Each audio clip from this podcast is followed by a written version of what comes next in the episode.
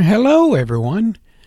Today I want to welcome you to an episode of Happy Meadow Tales, where we will follow Robbie the Rabbit and Benny the Squirrel and others in adventures and fun things that happen in the meadow.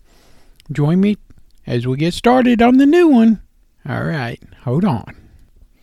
The Great Shoe Search Adventure. One sunny morning in Happy Meadow, Robbie and Benny were enjoying a leisurely stroll when they noticed their friend Lila the ladybug looking quite distressed. She was hopping around on one clover leaf to another, her tiny red face scrunched up in a big worry. Curious and concerned, too, Robbie hopped over to Lila and asked, Lila, what's wrong? Why do you look so upset? Lila, her black spots quivering with anxiety, replied, Oh, Robbie and Benny, I've lost one of my tiny little shoes. It's my favorite shoe, and I can't find it anywhere.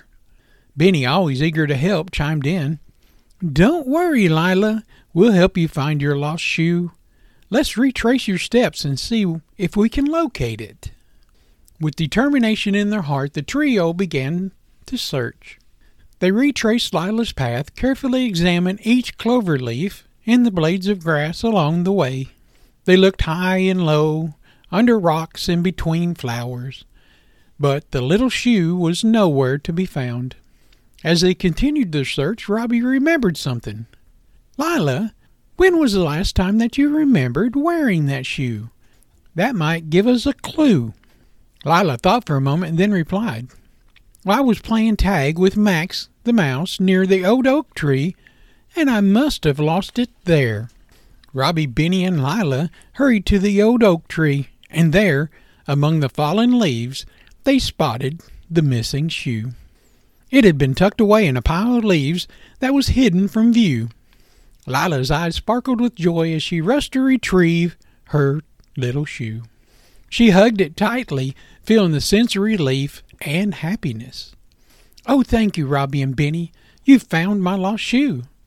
I don't know what I would have done without you. Robbie and Benny both smiled warmly, happy to have helped their friend. Lila, Robbie said, friends are always here to help each other, no matter how big or how small the problem is. We're glad that we could help you find your shoe. Lila nodded with gratitude. Her heart was filled with appreciation for her caring friends. As they walked back to the burrow, they chatted and laughed, knowing that even the smallest adventures, their friendship was a treasure. And so, Robbie, Benny, and Lila's day ended on a high note. They had found the lost shoe, and that warmed all their hearts. They knew that the meadow was a better place because of the love and kindness that they shared for one another. The end.